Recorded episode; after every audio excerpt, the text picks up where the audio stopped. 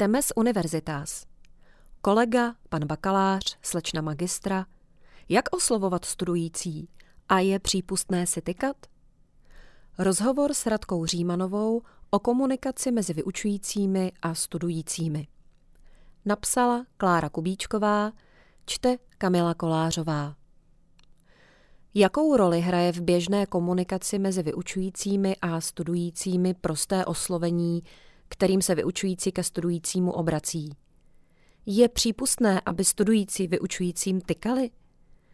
A proč není dobré, aby se vyučující obraceli ke studentkám oslovením slečno?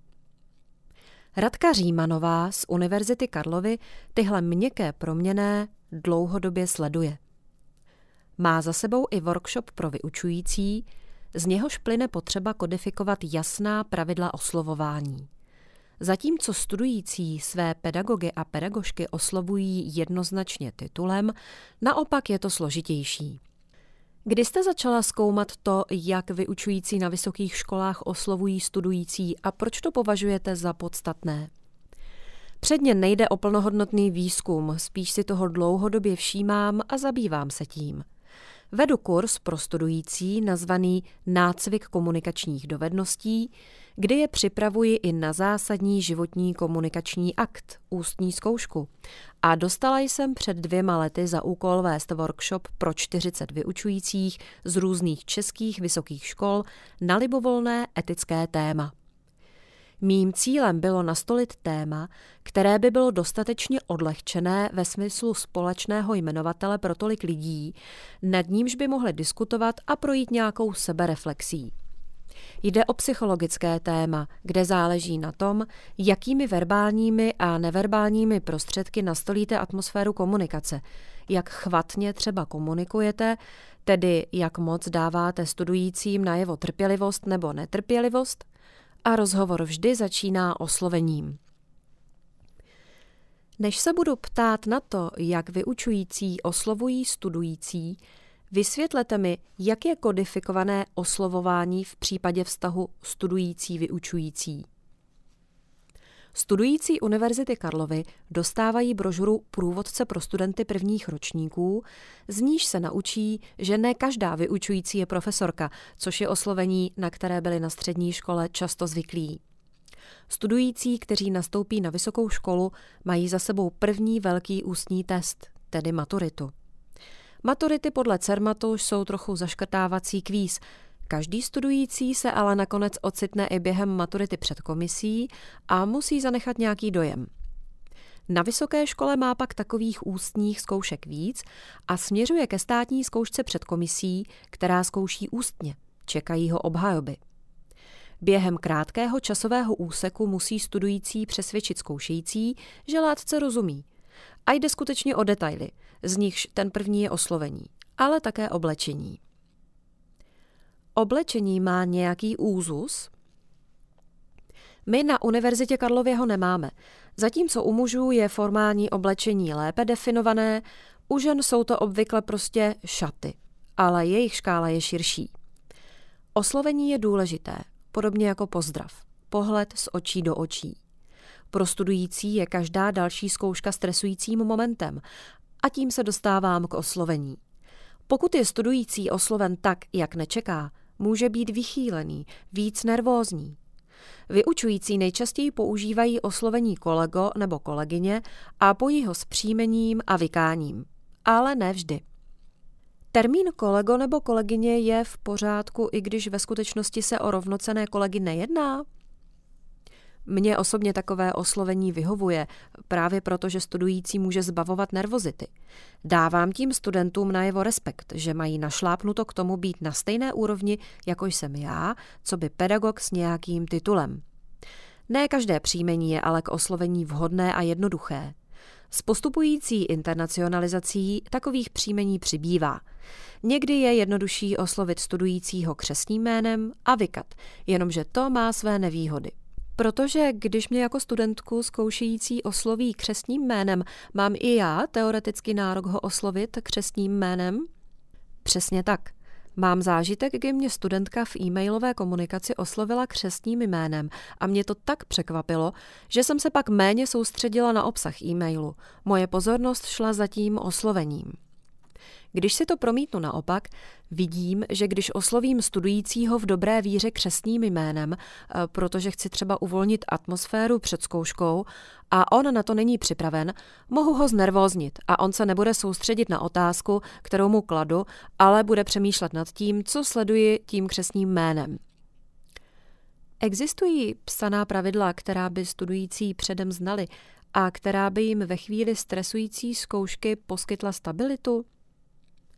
Nevím o tom. Studující a vyučující se často znají, takže studující už může předpokládat, jak bude tím, kterým vyučujícím osloven, ale není tomu tak vždy. Třeba na právnické fakultě se studující někdy dozvídají jména zkoušejících až před zkouškou a někdy je osobně znát nemusí. V případě státní zkoušky také neznají vždy všechny členy a členky komise. Já osobně vnímám oslovení křesním jménem jako uklidňující nástroj, ale ne každý student to tak musí vnímat. Bylo by dobré takové pravidlo mít? Ano i ne. Etické otázky nemají jedno jediné správné řešení. A pokud vytvořím nějaké pravidlo, třeba to, že vyučující musí používat spojení kolego a příjmení, nutně budu konfrontovaná s tím, co se stane, když někdo tohle pravidlo poruší. Můžeme se tak dostat do paradoxní situace, kdy budou všichni spokojení, ale pravidlo bude porušené. A co teď? Takže bych spíš šla formou doporučení. Mluvila jste o tom, že jste vedla workshop pro vyučující o tom, jak studující oslovovat. Jak vypadala diskuze na workshopu? To bylo velmi zajímavé. To téma vydalo na hodinovou besedu a museli jsme ji utnout, protože čas vypršel. Ale diskutovalo by se dál, kdyby nevypršel. Diskuse se točila mimo jiné i kolem tykání a vykání a toho, jak moc je přípustné měnit vykání a tykání operativně. Pokud si s někým ve škole tykám a během zkoušky mu najednou vykám, může to být vnímané jako pokrytectví. Opravdu se setkáváte s tím, že vyučující a studující si tykají? Není to marginální záležitost? Není. Nastává to tradičně v situacích, kdy například jedete se studujícími jako vyučující na sportovní kurz, někdy jde vyučující se skupinou studentů diskutovat do hospody a všude tam se může stát, že vyučující nabídne studujícím tykání.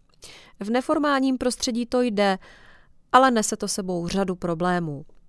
Platí to tykání pouze na prostor té restaurace, nebo si ho přeneseme následně i na akademickou půdu? A co studující, kteří s hodou okolností v té hospodě nebyli? Nutně si budou připadat znevýhodnění. Jenomže ani vyučující není stroj. Nějaké kodifikované mantinely by tady samozřejmě pomohly. V každém případě to není nic úplně marginálního. Jak se liší oslovování s ohledem na genderové aspekty? Umím si představit kámen úrazu, dvojí oslovení v případě žen, tedy buď to paní nebo slečno. Nám tady citelně chybí základní pravidla slušného chování, etiketa. Kdo si první sedá, kdo vstává, kdo podává ruku. Pokud bychom se mohli opřít o existenci pravidel etikety, byli bychom jistější. Čeština dvojí oslovení žen zná, ale podle pravidel etikety jednoznačně platilo, že žena, která se o sebe sama stará, má nárok na oslovení paní. Není to oslovení pro každou ženu na akademické půdě, včetně právě přijatých žen v prvním ročníku, u kterých prostě neskoumám, zda se o sebe starají sami, nebo se o ně svým způsobem starají rodiče, protože v případě studentů to také neskoumám a rovnou je oslovuji pane. Ano, ale ne každý vyučující to tak vnímá. Když před vámi stojí žena o 30 let mladší, ne všem vyučujícím půjde přes pusu oslovení paní. Vám to půjde říct? Mně velmi dobře, protože to mám už roky vyargumentované z feministické perspektivy. Vidíte, přemýšlela jste o tom a máte to vyargumentované, ale nevím, zda je to případ každého vyučujícího vysoké školy. Ne každý vyučující chápe oslovení slečno dehonestujícím způsobem, nemá v úmyslu ponižovat studentky, ale naopak si třeba myslí, že je tím ochraňuje. I tady by nám jasná pravidla pomohla. Vrátím se k atmosféře zkoušky. Jejím cílem je zjistit, zda a jak je studující připravený a má potřebné znalosti.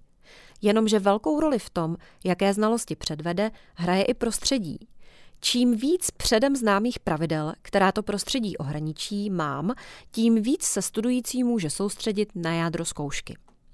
Existují výzkumy, z nichž plyne, že přísnost trestů, které vyřkne soudce před obědem, se liší od přísnosti trestů, které vyřkne po obědě. Z toho je vidět, že nejde jen o objektivní fakta. U zkoušek je to stejné. Pokud zkouším denně 15 studujících, je jasné, že první bude hodnocený trochu v jiné atmosféře než 15. aniž bych si to jako pedagog uvědomoval. Zkušený pedagog si je však vědom této situace a nikdy 15 studentů zkoušet nebude. Mluví se v etice o tom, že ústní zkoušení je právě z tohoto důvodu nadále nevyhovující? Mluví. Já osobně si třeba hlídám, abych nikdy nebyla s jedním studujícím sama v uzavřené místnosti, byť by to třeba znamenalo, že jednoho studenta nebo studentku zkouším a druhý nebo druhá se v rohu připravuje. Pro západní model písemného zkoušení mluví samozřejmě mnoho argumentů. Na druhou stranu, pokud vychováváme studující k běžnému životu, musí se naučit, že ne všechno bude probíhat formou asynchronní výměny dokumentů. Vezměte si nás dvě. Sešli jsme se, mluvíme spolu, reagujeme na sebe. Neposlala jste mi mailem otázky, na které bych já vypracovala odpovědi. Ústní zkouška na vysokou školu patří. Je to náročné, ale právě proto, abychom ústní zkoušení objektivizovali, snažíme se nastavit pravidla, která studujícím pomohou alespoň s něčím dopředu počítat. Když odhlédnu od ústní formy oslovení, jaký úzus má e-mailová nebo chatová komunikace? V četech se používá mnohem častěji křestní jméno, protože forma chatu je rychlejší. V případě e-mailů i chatu ale radím oslovovat obecně dobrý den. S tím neuděláte chybu. Osobně mám zažité písemné oslovení vážený pane nebo vážená paní. V e-mailové komunikaci bych ráda zahájila tažení za to, že se nemá děkovat za odpověď. Ne ve smyslu poděkování na konci e-mailu, ale poděkování za vyřešení problému v samostatném e-mailu, protože kapacita našich e-mailových schránek není neomezená a naše pozornost také ne. Když řešíte denně 80 e-mailů, na všechny studujícím odpovíte a oni vám pak ještě jednotlivě za každý takový e-mail děkují, je to k zbláznění. Takové poděkování píšu jen v případě, že chci člověka ubezpečit o tom, že jsem odpověď dostala a přečetla si ji. Jinak je to téměř spamování. I v tomto případě jsou lepší četovací platformy. Ty jsou mnohdy vhodnější než e-mailová komunikace, protože v nich jdete rychleji k podstatě věci. Na jakých platformách se četuje mezi pedagogy a studujícími a jak moc se využívají sociální sítě? Veřejné sociální sítě typu Facebook ke komunikaci vůbec nedoporučuji a považuji je za velmi problematické. Zvyšuje se počet studujících, kteří na sociálních sítích nejsou, ne každý chce být na Facebooku. A málo kdo, kdo na něm je, ho umí používat ve smyslu ochrany soukromí, skrývání zpráv a podobně. Nehledě k tomu, že Facebook je soukromý nástroj financovaný z reklamy. Problematické je i používání nástrojů Google – tím ale někde beru za vděk, protože je nízkoprahový. Od pandemie využíváme mnohem živěji Microsoft 365 a Teamsy jako e-learningovou platformu a tam chat používáme. Všimla jsem si, že na těchto četech se často rozpovídali i studující, kteří běžně na hodinách nehovořili. Jak vypadá oslovování studujících vyučujícími v zahraničí? V Americe se oslovuje častěji křestním jménem. To mají zažité a není to vůbec špatné. Vyřešili to tím, že jdou na základ nejpřímnějšího oslovení, aniž by to bylo vnímáno jakkoliv familiárně, jak by to mohlo být vnímáno u nás. Itálie, Francie, Polsko nebo Maďarsko pracuje s příjmením. Existuje na tohle téma výzkum? Mm, nevím o něm. A potřebujeme ho? Ano, protože jinak bychom o tom už hodinu nediskutovali. Doktorka Radka Římanová je ředitelkou Ústřední knihovny Univerzity Karlovy a jako pedagožka působí na Ústavu informačních technologií a knihovnictví Filozofické fakulty Univerzity Karlovy. Odborně se zabývá zejména digitálním kurátorstvím, e-learningem a informačními systémy. Obecně lze říci, že ji zajímá současná role knihoven v digitálním světě. K problematice sociální komunikace se dostala v souvislosti s teorií a praxí managementu knihoven i díky mnohaleté zkušenosti s ústním zkoušením studentů a studentek.